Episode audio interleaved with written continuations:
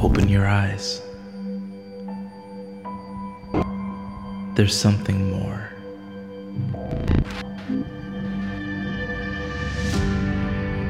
It's the fuel behind every success story.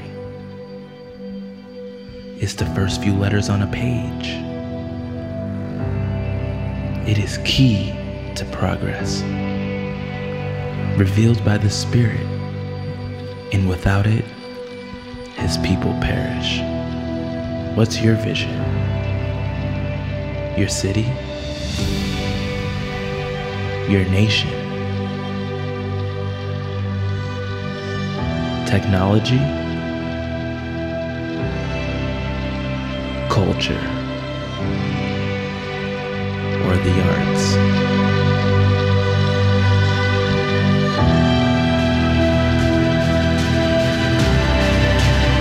Vision for your life.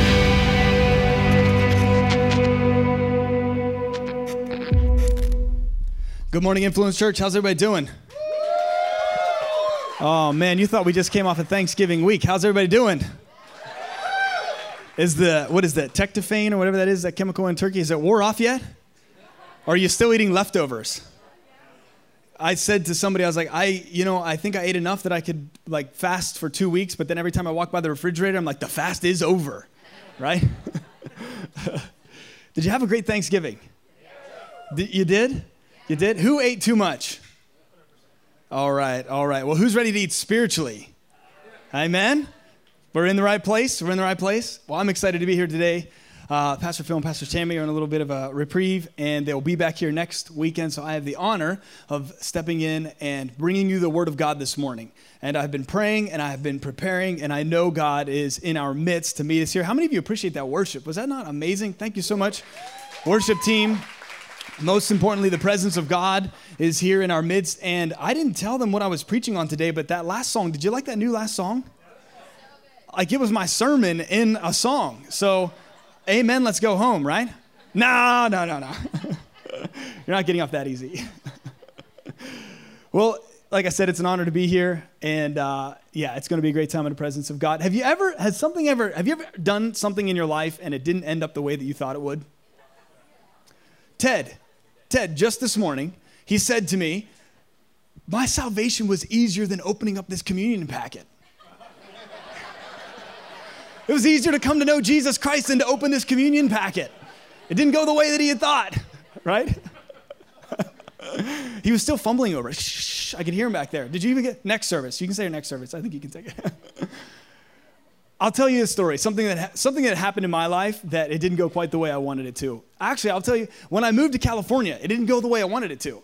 I was planning on coming here in 2008 and going to Vanguard, taking two years of Christian leadership and ministry, and heading back to the East Coast. It didn't end up the way that I thought it would. And now I am actually, I sat down at the dinner table uh, for Thanksgiving dinner and I said to my amazing in laws, the first Thanksgiving that I spent there with Connie and Tino, I was not part of the family. I don't even know if I was dating Erica at the time. And uh, this year I got to sit at the Thanksgiving table with uh, my in laws, and it had been for 10 years I've sat at that dining room table for Thanksgiving. So I love my, I, my in loves, right? Have you ever heard that term, my in loves?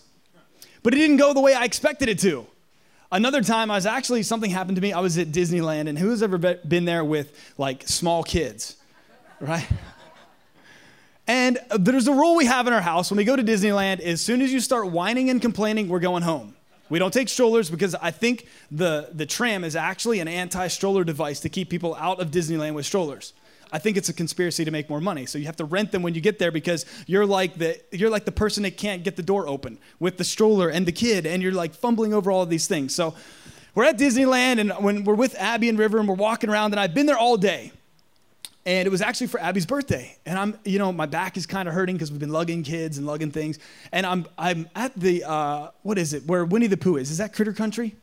Critter Country? Yes, Mark knows. He was, a, he was an Imagineer for years. So I'm at Critter Country, and I'm downstairs underneath the cafeteria. We just eaten lunch, and or it was kind of like a late dinner, uh, or late lunch, early dinner.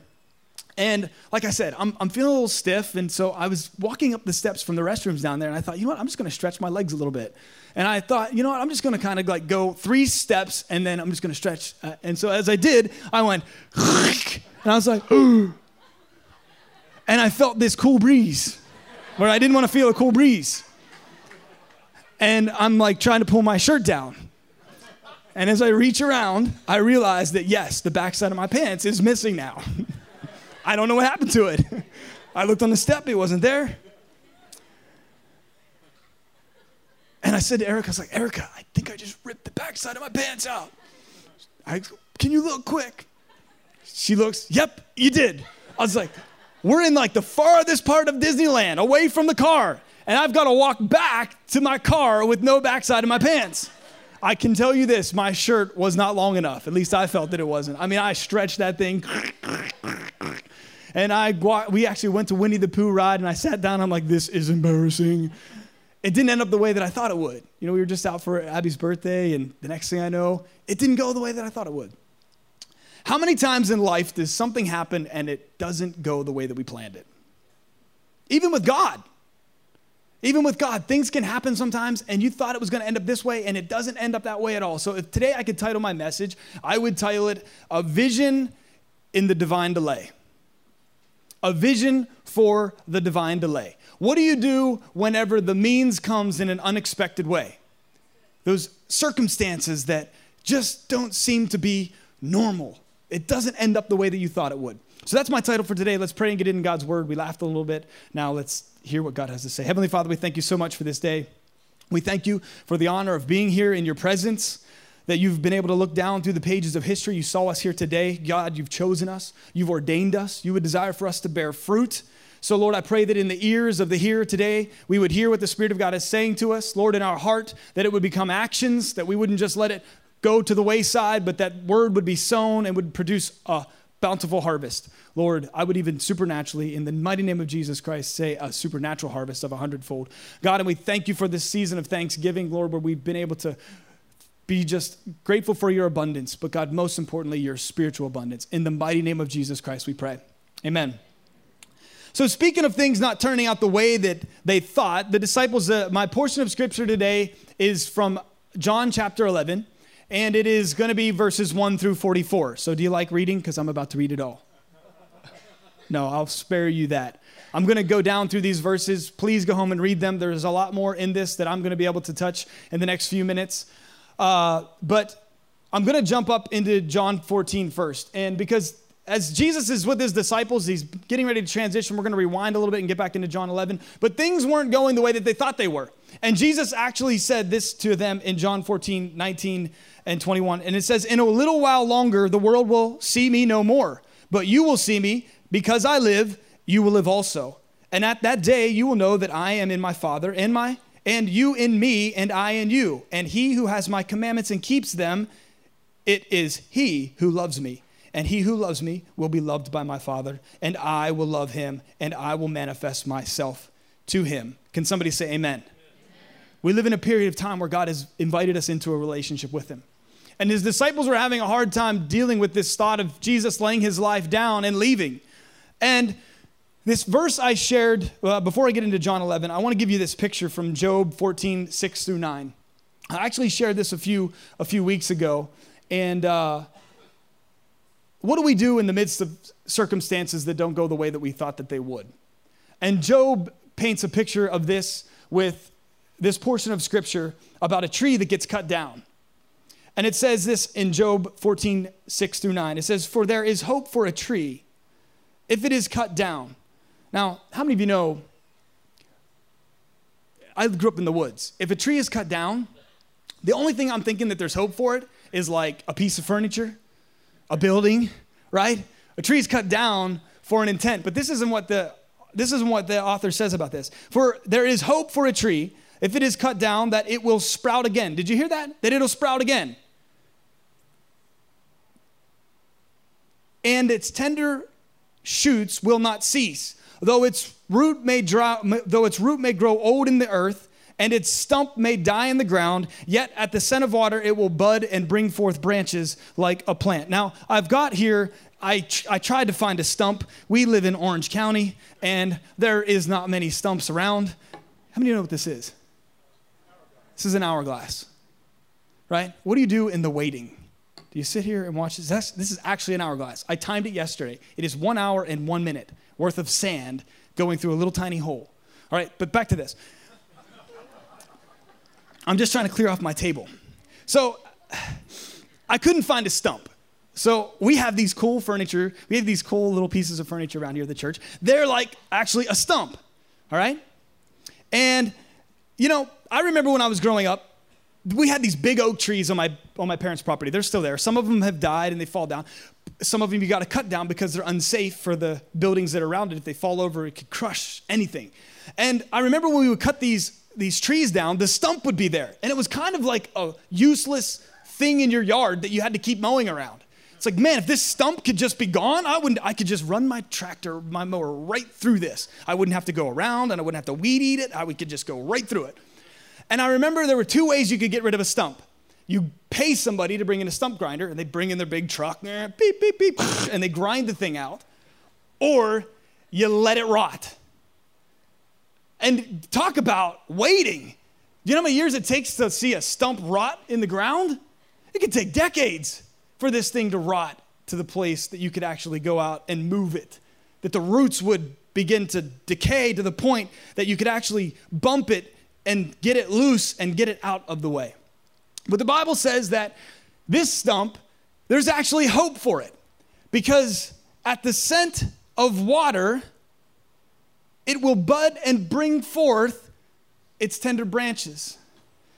At the scent of water, this actually, the scent of water means the humidity in the air. Something happens here in the atmosphere where there's been a change that there's humidity now, and it causes something to happen down here in the ground where something starts to germinate. Do you see that? And in the midst of the germination, it keeps growing and growing and growing until finally this sprouts and brings forth new life. Change. What do you do in the midst of hopeless situations sometimes if you get stuck just looking at the dead stump? What's our vision in this situation? Do we keep just looking at the dead thing, or do we actually look for the change in the atmosphere, a supernatural change in the atmosphere up here? And what does the Bible say? As it is in heaven, so be it on earth, that something starts to germinate and bring forth life. So I want you to keep that picture in your mind of this branch, a change in the atmosphere. Because many times what's happening, God's trying to give us a vision a greater vision for something that He's trying to change in our lives. When we hit those moments where it doesn't seem to go quite the way you thought it would, you need to look toward what God is doing in your life and see what the atmospheric change is and then what God is trying to germinate in your life to spring forth something new. So in John 11, it starts out that there's a certain man who was sick. Now, I need, a, I need some help up here. Pastor Drew, do you mind being my, my certain sick man? You look pretty healthy today. Your voice is great. Can we give it up for, for Drew as he comes up here and helps us? So he's going to be our certain sick man. And don't worry, I didn't want you to have to lay on the stump, so I brought you this comfy bed. You to lay right now? Yes, you can lay right now. Sick? You can, well, occasionally, like maybe, a, yeah, that's good. You're good. You're sick. Okay. That'll be the end of that. No. there was a certain sick man. Now, when you look this word up, sick, it means to be weak, feeble.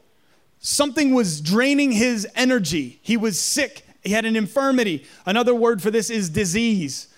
If you look that word disease up, it actually means dis-ease, the lack of peace. This man was sick, weak, feeble. In your lives today, I want you to, from here on out, I want you to, to see that thing that you're going through in life that maybe not be there Maybe you didn't think that it would be there in your life, but I want you to see it as an opportunity for God to show up and show you something supernatural in your life. Because this man was sick, he was weak. What are the weak things in your life? What are the areas that need to be strengthened? And you've tried to strengthen them on your own, but I'm telling you, what happens is God, there are things in our life that we come against that I believe that they're there for the reason that we have to lean into God and see Him do something supernatural. There are things, weaknesses, certain, and, and I, it, gets, it gets on the borderline. I don't want to say ailments, but listen, you've got to see past it to say, God, what are you doing in this? And what is the opportunity of a supernatural God showing up into my life and partnering with me to accomplish something amazing, something new, new life springing forth? So this man was sick, and the Bible says it, his name was Lazarus of Bethany. So Lazarus of Bethany. Lazarus means the one who God helped. God is helping. Uh, it's actually from the Old Testament Hebrew word Eleazar. How many of you know that was an important name in the Hebrew? So this is kind of like the Greek, uh, the Greek name of Eleazar was Lazarus, and his name means the one who God helped. Can you see what God is doing in this already? There are situations that we need to see God help us, and apart from that, we won't see the perfect will of God. But as we lean in and say, God, this is the opportunity for you to show up, this is the opportunity for me to press into you and see you move mightily. So here's Lazarus. He's of Bethany. Bethany means the place of dates. Also, I don't know why, so Bethany, please don't this. And actually, it's pronounced a little bit different. We in the King James call it Bethany, but it's actually like Bethania. So Bethania is a town, and it means the place of dates, the place of despair, and the place of misery. like I said, please don't be offended. you are definitely not that. Is, is not Pastor Bethany amazing helping us out with so many things? Thank you so much. She has lived up supernaturally to what God has her name for, not what. So this place means, listen, can you see what's going on? What are the, what are the things in your life that, that are despairing? They're maybe even a bit depressing. They cause a bit of misery in your life. Those are the things that you've got to see God help you in. Seeing God show up and do a supernatural miracle in your life. And so he's from Bethany, this place of despair and of misery. And so Lazarus, as he's there, the Bible says that he's sick. He has a sister Mary and a sister Martha.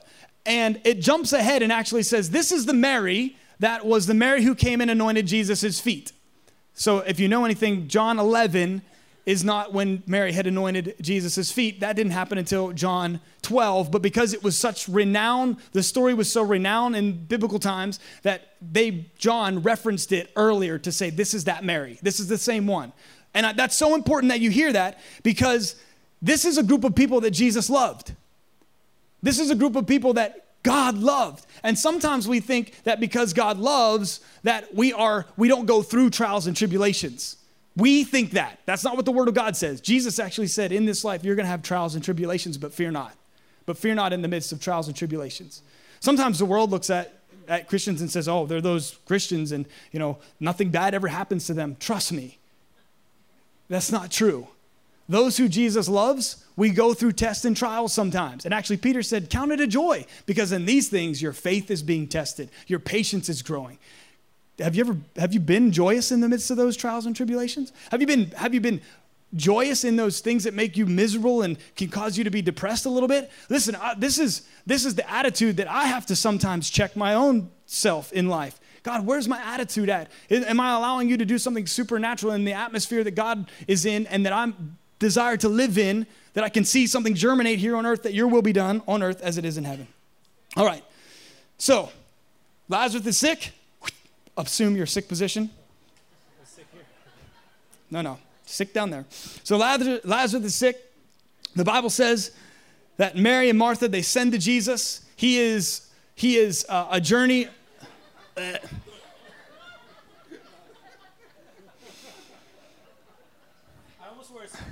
It's a good thing you didn't. Good thing you didn't rip your pants out either when you were worshiping. I've been there.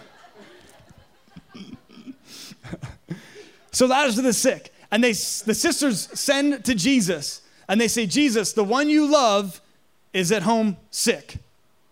And the, what Jesus says next is pretty amazing because in the midst of our problems, do we bind ourselves to the problem? Do we bind ourselves to the promise? Because Jesus, when he hears that Lazarus is sick, he said this The sickness is not unto death, but for the glory of God, and that the Son of God may be glorified. So he hears Lazarus is sick. Now, in my human mind, when I send for Jesus to come help, I see Jesus beating feet to get to, to me, right? That's in my human mind. That's what I would like. Maybe you would be with me in that situation. And when you send Jesus, I need some help right now, guess what? What do you do when Jesus waits? Because Jesus, it actually says that when he heard about this, he abided in the town that he was at for two days. For two days. And then it went on to say that it was, it was Mary and Martha and Lazarus that he loved. So if you didn't catch that he loved this group of people before he declared the promise, it's actually stated even after the promise so that you know that he really loves these people. Can I tell you, sometimes what we think is the problem is actually not the problem. There's something bigger that God is working on. There is something bigger that He's trying to do in our life, and He's trying to do it in a bunch of people that are around us. So, what do you do when Jesus waits? Sometimes I've got to ask myself, what is Jesus doing when Jesus is waiting?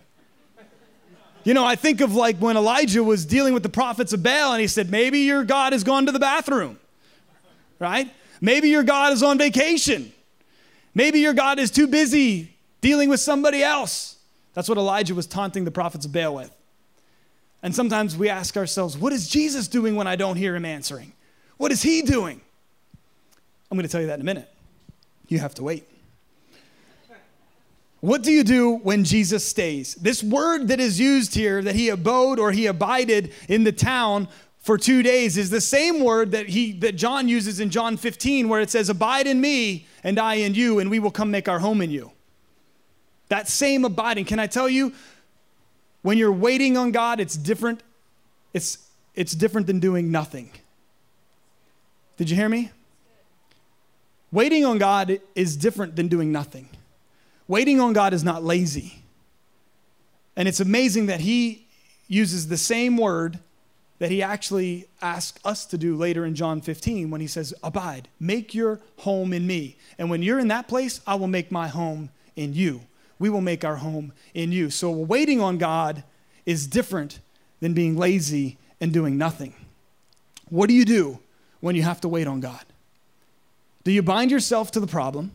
All you can do is talk about the problem. Well, if this didn't happen, if that didn't happen, if I didn't have this, if I didn't have that, if this sickness wasn't that, do I bind myself to the problem or do I bind myself to the promise? Remember, Jesus said, This sickness is not unto death.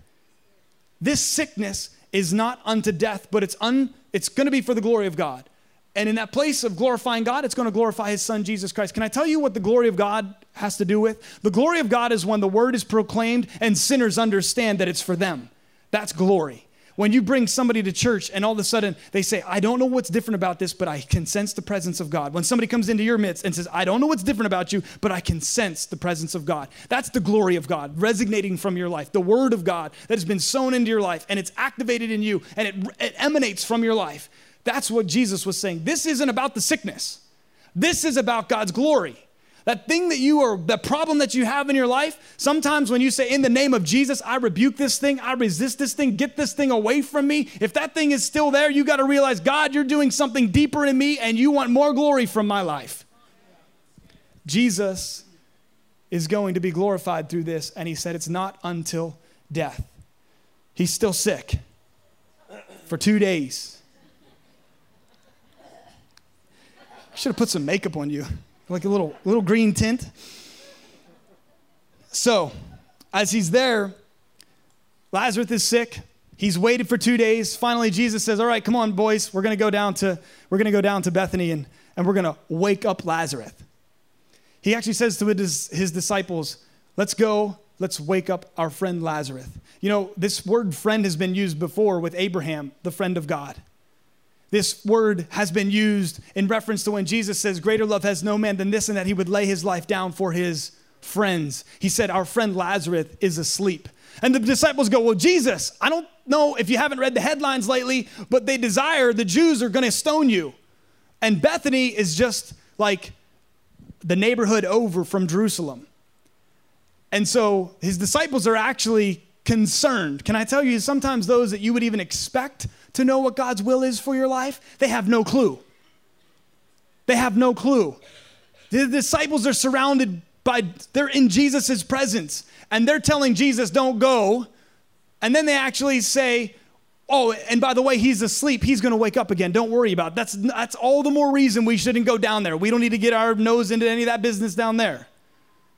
Sometimes the people you think in your life that you would understand, would have a vision for you, have no clue. That's why God wants an intimate relationship with you. So now I'm not counting on every person to give me a prophetic word to help me to direct my life, but now I'm counting on the presence of God to direct my life. And now I just am affirmed or confirmed by whatever you would speak to me. Amen? Because the disciples had no idea. They're like, Jesus, don't go. They're going to stone you. You're going to die. And then he goes, and plus, you said he's only just asleep. Like he's going to wake up in a little bit. That'll be even better. We don't even have to go anywhere near. And Jesus said, and you know, he was trying to be kind of, you know, kind of glorious with his language, you know, hey, he's just asleep, you know, he's going to wake up then. And finally he goes, guys, he's dead. Like, Lazarus is dead. And again, you have to ask yourself the question what are we going to do? When it's not turning out the way we thought it would, what do we do? And the disciples kind of hang their head down and they're like, oh, let's go down and die with him too. Like, did they not know what the promise was? Did they not hear it? That this sickness is not unto death, but it's for the glory of God and that the Son of God would be glorified. They're with who? The Son of God. And he's trying to do something bigger, and they're just raining on his parade, turn after turn. Don't go down, they're gonna stone you. Don't go down, Lazarus is just asleep. Don't go up, now, well, you're gonna go, we might as well go with you. We're all gonna die. If you go down, we go down together, right? you say it would be better. They were singing that song to Jesus as he was deciding to go to Sorry, the, some of the millennials caught that in here. I need to think of a good joke for our amazing older crowd in the room. All of them are giving me some, some eyes right now. I'm just going to look here. And so Jesus actually says to his disciples, He said, Is it not 12 hours in a day? This is 12 hours of the daylight, the work light. Because remember, he just heard him say, Well, we're all going to go die together. So he goes, Is there not 12 hours in a day? And they're probably like, yeah, there's 12 hours in the daylight. He said, okay, so the one who walks in the daylight, he doesn't stumble. That's pretty good advice, right? We didn't have little iPhone. You know, the other day, uh, I was walking, it was actually at the women's conference. Who's excited about the women's conference? Can, I'll tell you, this message is real in my life because here's what happened. I was walking into the kids' ministry room right before the women's conference, and we have this amazing black painted stage in there with black carpet, and the lights are off, so it's black. It's black, black, black. And I come in and I've got an old iPhone 10, no, SE. Yeah, they all made fun of it for the longest time. And I was like, well, it fits in my pocket. So I've got my phone and I'm walking in the dark and I'm in a hurry and I, my, my flashlight won't come on. Has anybody ever, you know, talk about things turning out a different way? You know, you get the phone, you hit the, you hit the little quick, the quick little button and it's supposed to turn the flashlight on quick. Well, I do that draw my phone, I'm taking big strides, and all of a sudden my flashlight's not on, and I'm like frustrated. I'm trying to put my thumb through the screen at the same time that my left foot hits the stage, and all was not the same at that point forward. I take a sprawl across the stage, and something in my hip goes, and I'm like, oh, Lord, 37. What? 37 years old, I need a different anointing for my life because I don't stretch quite as easy. And uh, I, I'm laid out on the stage because I was trying to walk in the darkness with no light. Jesus said 12 hours are there is there daylight so walk at that moment because you're not going to stumble. But to the one who walks at night he's going to stumble because there is no light in him. And now for the longest time I read this and I thought Jesus like what are you trying to talk about? Like that's obvious. Like yeah, back then they may have had a lantern or a candle or something like that. They didn't have their quick little iPhones. So yeah, they wouldn't want to do that. They didn't have flashlights. But what he was talking about was the 11th hour of his ministry. Jesus is in the 11th hour of his ministry, and he's telling his disciples, I will not lose focus. You distracting me, will not, I will not lose focus in what God has called me to do. This sickness is not unto death, but it's to the glory of God, and that the Son of God may be glorified. In his 11th hour, when most of us, and Jesus even warns us about this, I really believe that we are in the 11th hour right now as the church. And he said to those who are watching and waiting when he returns, those will receive the reward. To those who are waiting on his return, that when he comes to the door, and he even, you can almost like maybe even hear him at the front door. And he says to that person who's waiting on me, that's the one who's rewarded. We're in the 11th hour, church. What are we to do when, when we have to wait? Are we to keep waiting, abiding in him, or are we to lose heart and bind ourselves to the problems and the situations and the circumstances that we may find ourselves in the midst of? Or will we wait on God and say, God, whatever glorifies you and whatever brings your son glory, that's what I want to be a part of? So he's in the 11th hour and he's telling his disciples, I will not get distracted. This will not let me, I will not be lazy in this situation. I remember my football coach when I was in high school. You know, they tried to do this little fourth quarter replicate thing where they would, you know, they would they would run us up and down the field. And they would, you know, we would do, we would do, uh, have you ever done suicides? They would do like across the field, they would go hash mark to hash mark. So it'd be hash mark back, hash mark back, the whole length of the field and back. And then the coach would go, Well, that's only the first quarter. We got to go another quarter. And so you would do hash mark, hash mark, half field back. And then another one, and another one. Four, and then it would go, Oh, it's only the fourth quarter. And you're like, Because the coach didn't want you to get to the last minutes of the game and cop out. How many of you saw that game last night? What is it? LSU and Texas A&M. What was it? Nine, seven, seven overtimes. I guarantee you, the coach was like, "Thankfully, we've done our training this week because you don't want to give up in the 11th hour and jesus said i will not give up in this 11th hour of what my god what god the father is wanting to do and so the disciples remember that they said well he's just asleep and so finally jesus says no no lazarus is dead we must go and then they said well if you go down we'll go down with you and in verse 15, Jesus actually says, and he says, for their sake, for their sake, this is going to happen that you may believe. In the midst of the situations and the circumstances we find ourselves in life, what are we, what are we going to do? What are we committed to? Are we committed to the problem or are we committed to the promise? Because Lazarus is, Lazarus is dead. That's now known. But the promise has also been stated and so what are we going to do? And Jesus said, I this is happening so that you may believe. Because can I tell you that Lazarus was sick and now dead, but there was an infirmity that was infecting them, the disciples. There was an unbelief. There was something that was wrong in their lives. And even to the point that we're going to find out here shortly in Mary and Martha, that as Jesus starts to come on his way, and can I tell you the reason I Jesus had to wait two days is because I don't believe Lazarus would have died if Jesus would have been there. There's nowhere recorded in Scripture that anybody dies in Jesus' presence. So for this for this to happen, Jesus had to abide. So Martha comes. She hears that Jesus is on her way. Jesus, if you would have only been here, my brother wouldn't have died. I mean, talk about how do you blame Jesus? Right? Has anybody else done that? Uh, I've been there. But it, you know, it, it hurts a little bit more when you hear somebody else doing it. Well, Martha, how could you blame Jesus? but we all do it every once in a while. If you would have only have been here, my brother would not have died.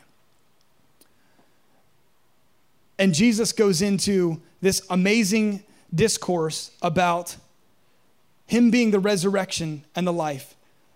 And he said to her, and he said to her, I am the resurrection and the life. And he who believes in me, though he may die, he shall live again. Did you hear that? The promise further declared by Jesus is that he is the resurrection. Can I tell you, Jesus, his name is above every name. Amen. Every tongue will confess and every knee will bow at the lordship of Jesus Christ. And he says, I am the resurrection.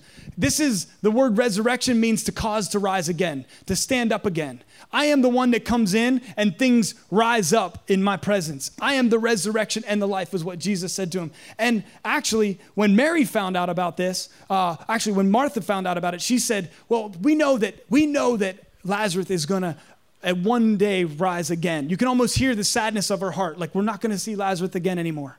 Like, you can see the dark view that she has of this situation. And can I tell you, what do you do when Jesus delays? Have you made yourself ready for when he comes into your presence that now you can find yourself in stride with him? Or does he have to do a little bit of extra work to get you up, caught up to where he's at?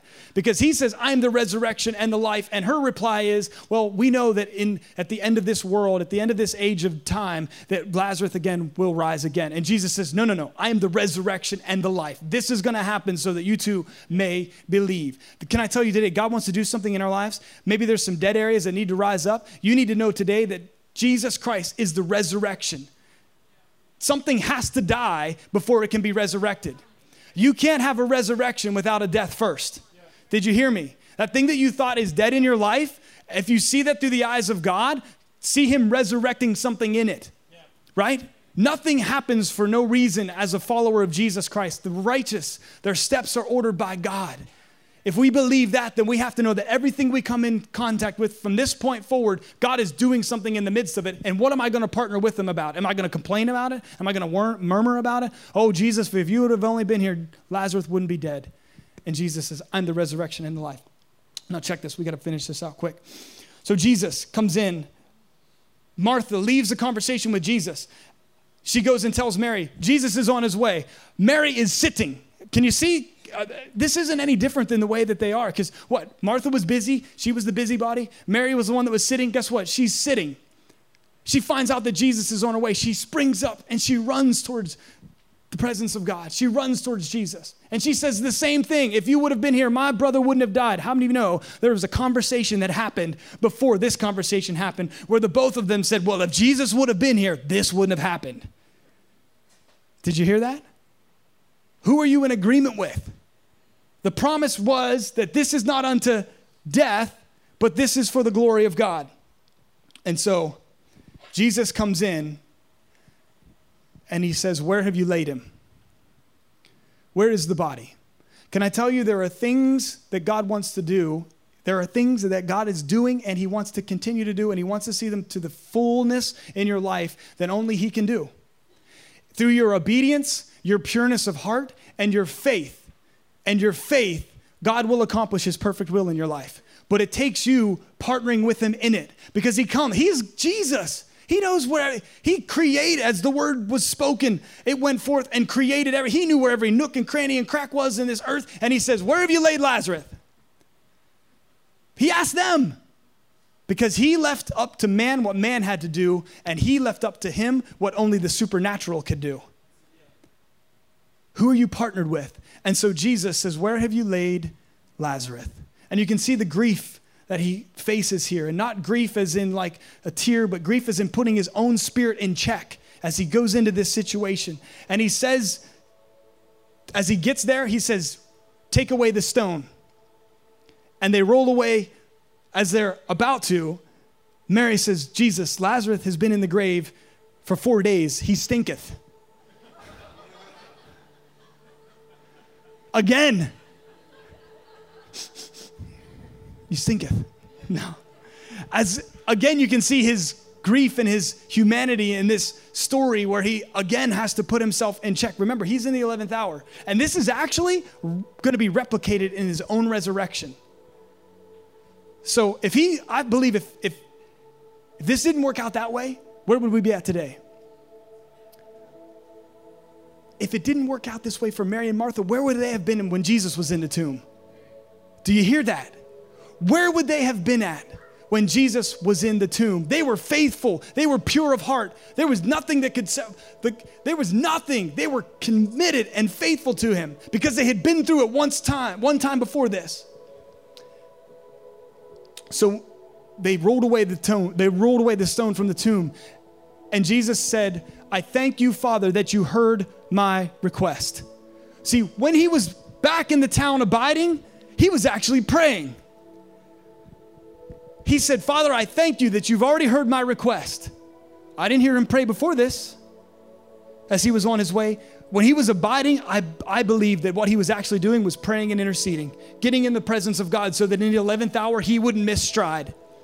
And he actually said, Father, so that they believe, so that they believe, I thank you.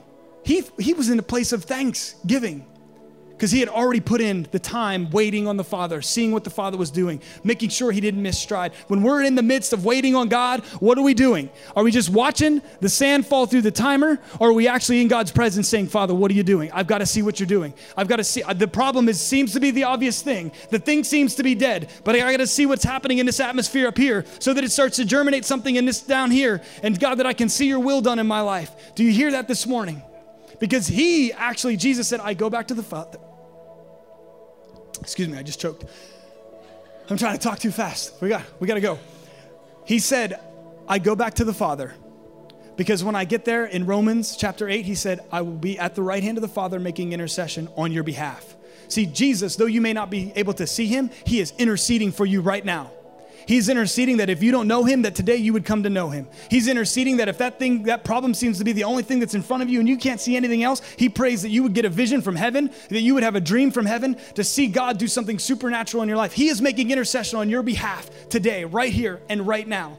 Well, you're here, he's there making intercession for you right here and right now. And so he says to him, he roll away the stone. And he says, Lazarus, come forth. And Lazarus stood up. You're no longer sick. You're no longer dead. You're rising up. And he said, Come forth. No, wait, you can go.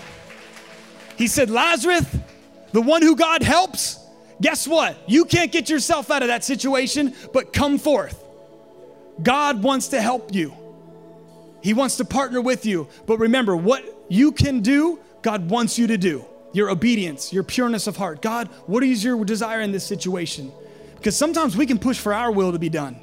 But he didn't say, Your will be done. He said, God, your will be done on earth as it is in heaven. So I believe that today there's some dead things in people's life that you would hear God saying to you, Arise and come forth. He speaks your name, the one who God wants to help. Arise and come forth. And he comes forth and he says, Take the grave clothes off of this man. He is bound head and foot by death. And Jesus says, Take off the grave clothes. He doesn't need those anymore. He is alive and well. Can I tell you today, with every person standing, I don't know what delay you seem to find yourself in. I don't know what delay But I feel that God's saying to us there are some things that we have we have counted impossible for him to do. See, they, resurrection was out of the question for them. But Jesus who comes as the resurrection and the life is the same Jesus that's here today to resurrect things in our life. The Bible says in Romans chapter sorry, Galatians chapter 2 20 that I'm crucified with Christ and nevertheless I live. Yet not I, but Christ lives in me. And the life which I now live, I live by the faith of the Son of God who loved me and gave himself for me. There are some things in our life that God wants to resurrect. Now, can I tell you, the enemy wants to resurrect some things too but he has no resurrection power. He only has what we allow him, what we give authority. But what we give to God and what we stay focused on him, God wants to resurrect some things. So with every head bowed and every eye closed, maybe this message spoke to you this morning. Maybe you need God's resurrection power. He is the name above every name. He came and said, Peace to the storm. He let the blind, he touched the blind eyes and they were open. He touched the leopard and they were cleansed. He said to the dead man, Come out of those grave clothes. And so today, the same is in your life, whatever that is. I want you just to, as an act of faith, maybe even as an act of surrender, God, I, well, I desire to, to have a pureness of heart that I would see you, God, and I desire to be loyal to you. If that's you, I want you to lift your hands up in the air. God, you see us today. Lord, whatever those dead things in, that are in our life, those situations and circumstances that didn't play out the way that we thought that they should or that they would. But God, you said if we would believe that we should see the glory of God, Lord, that we would see the glory of God in our lives. God, as we humble ourselves, as we commit to you today and to this day forward, Lord, I pray for any person in here, if you, the greatest act of resurrection in a life is when you come to know Jesus Christ that you lay your life down and you say, Jesus, I am yours. I want to live for you. Maybe in this place, we have some who have their hands raised. Maybe you're somebody who would want to say, Pastor, would you pray for me? I want to give my life to Jesus Christ. I want the greatest act of resurrection as I would, as I would be a dead person away from God, separated from Him, that today I would become alive in God through Jesus Christ. If that's you, I want to pray with you this morning, and I want all of us to pray with you. But if that's you, I want you to slip your hand up in the air real quick.